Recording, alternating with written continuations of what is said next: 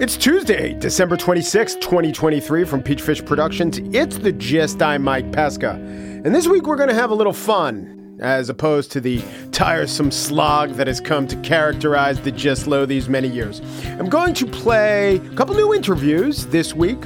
I'm going to play a couple great old interviews, but I'm also going to play stuff that predates not just season 2 of The Gist, but The Gist overall. In fact, given that it is December 26th, I want to revisit a piece that ran exactly 20 years ago today. Kind of crazy to me, at least, that I have a 20-year track record, even longer. I can prove that it ran 20 years ago today on the program Day To Day from NPR. It's a short little piece, and here goes. It's not only for Christmas presents that thank you notes must be written. Birthday gifts deserve similar expressions of thanks. But how thankful should you be if you were born on the day after Christmas? Day to Day's Mike Pesca did some research about people who were born on this date, and he came up with this rather disturbing information. Imagine today, of all days, a small child with arms still outstretched, demanding more presents. Kind of stomach churning. It is therefore that those who have the December 26th birthday are sure to have some problems later in life. Just take a look at some of the famous people born today. First, Mao Tse Tung. According to the Encyclopedia of Genocide, he killed 38 million people. Then there's Richard Widmark, who pushed an old lady down the stairs in Kiss of Death.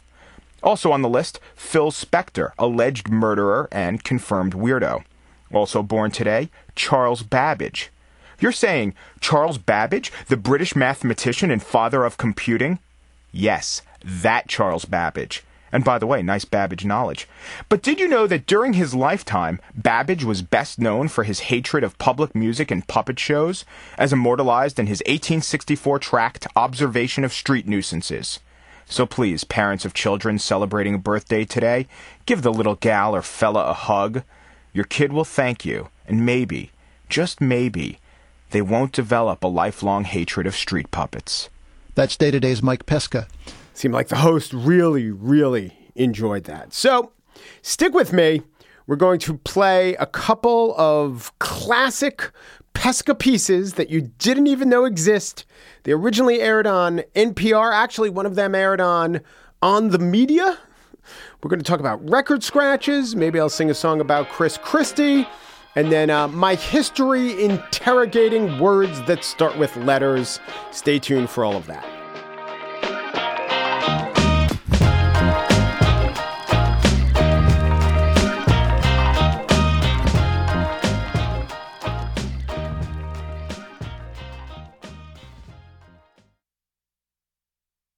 So a few weeks ago, we did a story on the sludge train, and my reverie was scored with appropriate dreamlike music scored by Joel Patterson, and it was interrupted. Here, listen to how it was interrupted. Speed and transit that defines humanity's industry and wisdom. So yeah, in New Jersey, they built the bridge too low for the sludge barge. Okay then, I will let you in on this. When we aired that sludge train piece on the weekend best of show, I asked for the record scratch to be taken out. Why? Well, I felt that it was unmotivated in the moment, and I do have sort of a history of chronicling what you could describe as inappropriate record scratches. In fact, some say that I am the primary radio chronicler of excessive record scratches in the Western Hemisphere. Yeah, so I do have this history. And I did not want this history to be sullied or tarnished or marred. What I'm saying is, I did not want my record scratched. So I will play this for you today. It's a piece I did for the public radio program, the WNYC program On The Media. The year was 2001. So 22 and a half years ago, it was summer of 2001. And this piece is as timely now as it was then. To orient you, I was the producer at large On the program then, great title, producer at large, is there anything you can't do or have to do? And we used to do fun considerations of quirky media things. It was pre-9/11. We were all so innocent. So the context was earlier in the segment preceding this was Rex Doan talking about the death of the 45. And he got a lot right. He said, and I quote, inevitably CDs too will be forced into an extinction of their own by some new technology. That is the context you need to know. We're coming out of a piece on singles, on 45s, and that will make host Brooke Gladstone's introduction make the most sense possible. Here goes. Singles are dying, vinyl records are almost dead, recorded music as a whole is taking a hit because of MP3 and Napster, but we at On The Media have noted a counter-trend. It seems that the public appetite for this sound effect does not in any way track with the public's appetite for records themselves. The scratch is everywhere, including in this report by On The Media's producer at large, Mike Pesca. In a Bud Light commercial that's currently airing, a young couple walk into a jewelry store and the woman falls in love with a diamond ring. Just as the guy starts to think about how much this'll set him back, he is distracted. What's this? They're fantastic.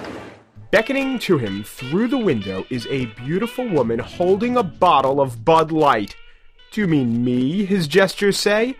The beautiful woman crooks a finger. The guy is drawn to her cold-filtered siren song. He can't believe it. This sort of stuff never happens to... God! Who's the guy? Who's this guy? For the great taste that won't fill you up and never let you down. Oh, no. The woman wasn't beckoning to him at all. She was shooting a Bud Light commercial. Within this, the Bud Light commercial we're talking about, the guy is now forced to buy his fiancée a bigger diamond. And the cue that his world was about to lose all color, cut, and clarity? The sound effect, which says, whoa, wait a minute. NBC's promo department seems particularly in thrall of the record scratch. Tuesday on an all-new Frasier, Daphne's back, and Niles has big news. We're going to consummate our relationship. What? And for Saturday Night Live? And now something every mother wants to hear. Just getting acupuncture on my hoo-ha. It's the new Saturday Night Live primetime special. The screech in the Bud Light commercial may have been in context. Perhaps they were playing a record on the set of the commercial within the commercial and suddenly yanked it off. But Frasier and Saturday Night Live, they just used the scratch as scratch. Then there's this spot for AT&T where two teenage boys need a ride home after a Destiny's Child concert. Hop on in, guys. And who pulls up in an abandoned parking lot but the band itself? File this under never. Need a ride? Come on, kids, get real. Destiny's Child giving you a ride home in their limo, and on top of that, their hit singles being played off of vinyl. According to Record Industry Association of America statistics, vinyl records account for less than 1% of all recorded music sold. But according to Baker Smith, the director of the Destiny's Child ad, commercials use record screeches and scratches like they're going out of style. Which, of course, they are. We always know, at the end of the meeting, we haven't cracked it. Someone goes, well, we can always put a record scratch on it. Like, oh, good job, Bob. Way to go, Fred. Sort of congratulate ourselves, and it's going to be funny now, and move on. So I think that the record scratch is so much a part of our culture comedically that it's probably going to be in the Smithsonian someday. Even after he decides to use the record scratch, Smith still has choices. There's different ones. There's a rip, I feel very passionate about the record scratch. I mean, it's very rare that I'm writing anything that couldn't benefit from a vinyl record scratch. John Aboud is co-founder of ModernHumorist.com. He, too, is no stranger to the lure of the scratch. Call me a hack, but I tend to insert that wherever possible. One place Aboud used the scratch, actually he admitted it was the only place, was on a project for Microsoft. The software maker hired him to design a website about the little paperclip character that pops up in Microsoft Word whenever you try to write a letter. Microsoft's selling point was that their new word processing program wouldn't annoy users with this paperclip feature. They used Gilbert Gottfried to play the paperclip and the record screech to hammer the point home. Why, hello there. As soon as I finish this proposal, It looks like you're writing a letter. Oh! Would you like help? You! To Aboud, the record scratch harkens to days gone by. It wasn't uncommon at the turn of the century for a pair of lovers to be dancing to a phonograph in their parlor when the jilted suitor would burst into the room and, you know, rip the needle off the phonograph, and the lover's reverie would be interrupted by this, you know, brutish thug. And that was a classic symbol that carried on into many of our cartoons, many of our commercials. It's part of our collective unconscious. Aboud's jilted suitor scenario supposes the record is a 78 being played on a Victrola, hardly a reference for the average Destiny's Child fan. I asked real live teenagers, Niaja Hoskins and Charmaine Sattler, what they thought the sound effect was. A recording that just stopped, like, rip. What is that sound? I have no idea. You don't know what that sound is? What, a recording stopping? Yeah. A recording stopping. So what would produce that rip? Oh, pausing the tape or the recording. I don't know. What about like a vinyl record? I know, I've saw it on TV makes that noise. Have you ever seen that in real life? I don't think so. As a medium moves towards extinction, it leaves artifacts behind. We listen to a dial tone before we dial the phone, even though almost all phones are made with buttons. The record scratch was once an annoying consequence of misusing the medium, but now it's genuine music. When it comes to vinyl, it may be that the only thing that avoids the slag heap of history is the slag itself. For On The Media, I'm Mike Pesca.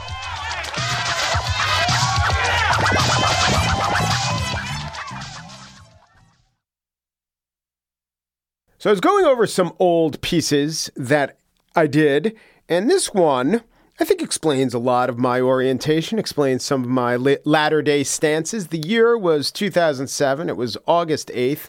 The show was Day To Day, and the story is called New York City May Ban Certain Words. You will hear hosts Alex Chadwick and Madeline Brand talk us into a piece that just did record scratches.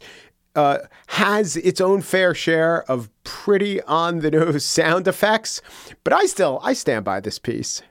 This is Day to Day from NPR News. I'm Madeline Brand. I'm Alex Chadwick. New York City Council, fresh off a symbolic moratorium on the N-word, is hunting new letters every day. A resolution now before the council would ban the B-word, rhymes with witch, and the H-word rhymes with oh no.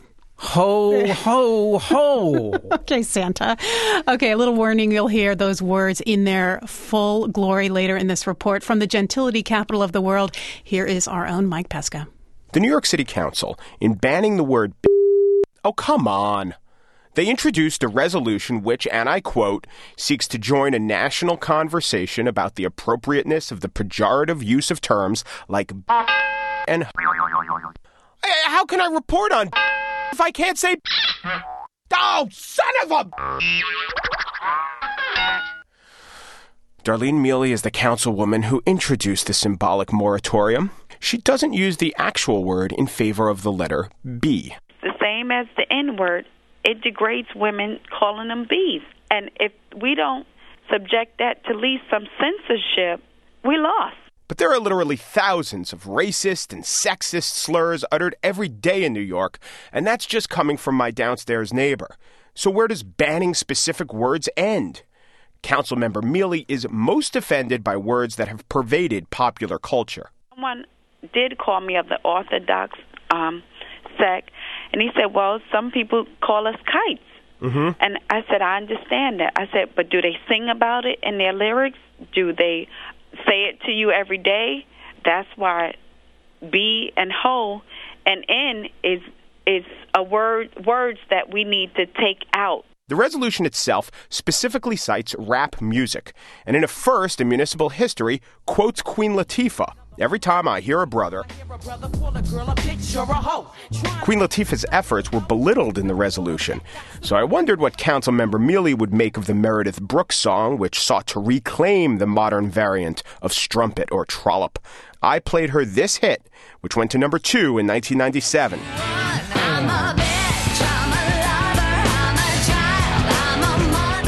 So I don't have Meredith Brooks in the studio here with me, but it seems to me like what she was saying is that she's talking about herself. It's not a man calling that woman a name. Do you object to that? Yes, I do. Why would we degrade ourselves? I know I'm more than a four-legged dog. And being a four-legged dog, when dogs get in heat, they hump and do whatever they want to do to the female bee dog. When I did get a hold of Meredith Brooks a few hours later, she said no animals were humped in the making of this song. Bitch, for me, in that particular context, was my no. It was a different thing for everybody, but for me, it was my no. I wasn't able to say no very well, and I'd kind of have to muster it all up and like, no, you know. So it was my strength. It's a power word. Brooks, by the way, has just come out with a children's album with no naughty language on it at all. One place you will find the B word happens to be at the National Organization for Women. Sonia Osario is the president of the New York City chapter of NOW. One of the magazines we have on our coffee table and a book that we have on our coffee table is the magazine called Bitch. And there's another one, it's a new book about career success that's called Am Bitches. Osario thinks a conversation about the impact of words is good. Having the government lead the conversation through coercion is bad. You know, if it was a real resolution, that would be very dangerous territory to ban words in free speech. But no one's going to get arrested for it. There aren't any penalties. And so the best thing about the resolution is that it's toothless. Yeah, exactly. Toothless and popular, at least among legislators. The resolution was introduced with 19 co-sponsors. Crunch the numbers on the 51-member council, and you'll see that 26 votes assure passage. And there are 26 letters in the alphabet. So if each council member gets to ban his or her own letter, all the votes will be locked up. And once that happens, no one in New York City will ever hear an uncivil utterance again. Mike Pesca, PR News, NYC. And finally, and this is sad, I wanted to play another piece that I did about Chris Christie before he was governor of New Jersey. He was the U.S. attorney, and it doesn't even exist. It was on the NPR site, and the only remnant of it existing is that I did a song about Chris Christie and his prosecution of different corrupt New York politicians. So the entire Chris Christie interview is lost. My work is lost. But this wacky song that I put together, on NPR, we didn't have to really do report a day or every other day. So I had a few days to get some professionals involved. We mixed it. I don't know if it worked. I was swinging for the fences as I was doing it. And it was about corruption in New Jersey. I incorporated it into the piece of Chris Christie, and then we put it up on the web. Hey, if you want to listen to the whole song, I don't have metrics on that, I suppose. Well, you know what? I'm going to play this whole song here for you. And then we could go into the credits as I say goodbye. Let's start with Bob Janiszewski, or Dem Party Chair Charlie Cart, or Richard Vuola, whose taste of payola proved not to be very smart. 5 on the Pleasantville school board, we may have made thousands combined. Assemblyman Hackett was part of the racket, leaving a scoundrel behind. Chris Christie, U.S. attorney, bust the paws on the take. Joe Scarpelli had knees of jelly, just like John Westlake. Sharp James was mayor of Newark, a real graft entrepreneur.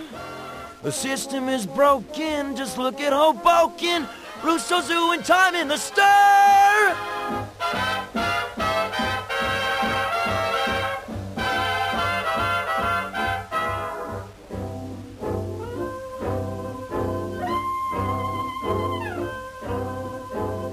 New Brunswick Director of Housing fixed up his own house instead. And Joe Riemoff is quite a dilemma, took the roof, bathroom, and shed. And a furnace. You can't pocket charity proceeds. Mayor Foy may have just missed that point. And Frank Giabate should learn some karate. He's got 4 more years in the joint. Even with good behavior. Sad song. And that's it for today's show. The Gist was produced by Corey Warren and Joel Patterson. Michelle Pesca is in charge of special projects for Peachfish Productions. I do not have the names of all the people who helped me produce this song for NPR. I'm going to say either Neil Rausch or Manoli Weatherall had a big hand in the audio mixing. I forgot who sang it, but they're good. They're swinging. They're swinging like a fence, ladies and gentlemen. To advertise on The Gist, go to advertisecast.com/thegist. Doom Peru, G Peru, do Peru, and thanks for listening.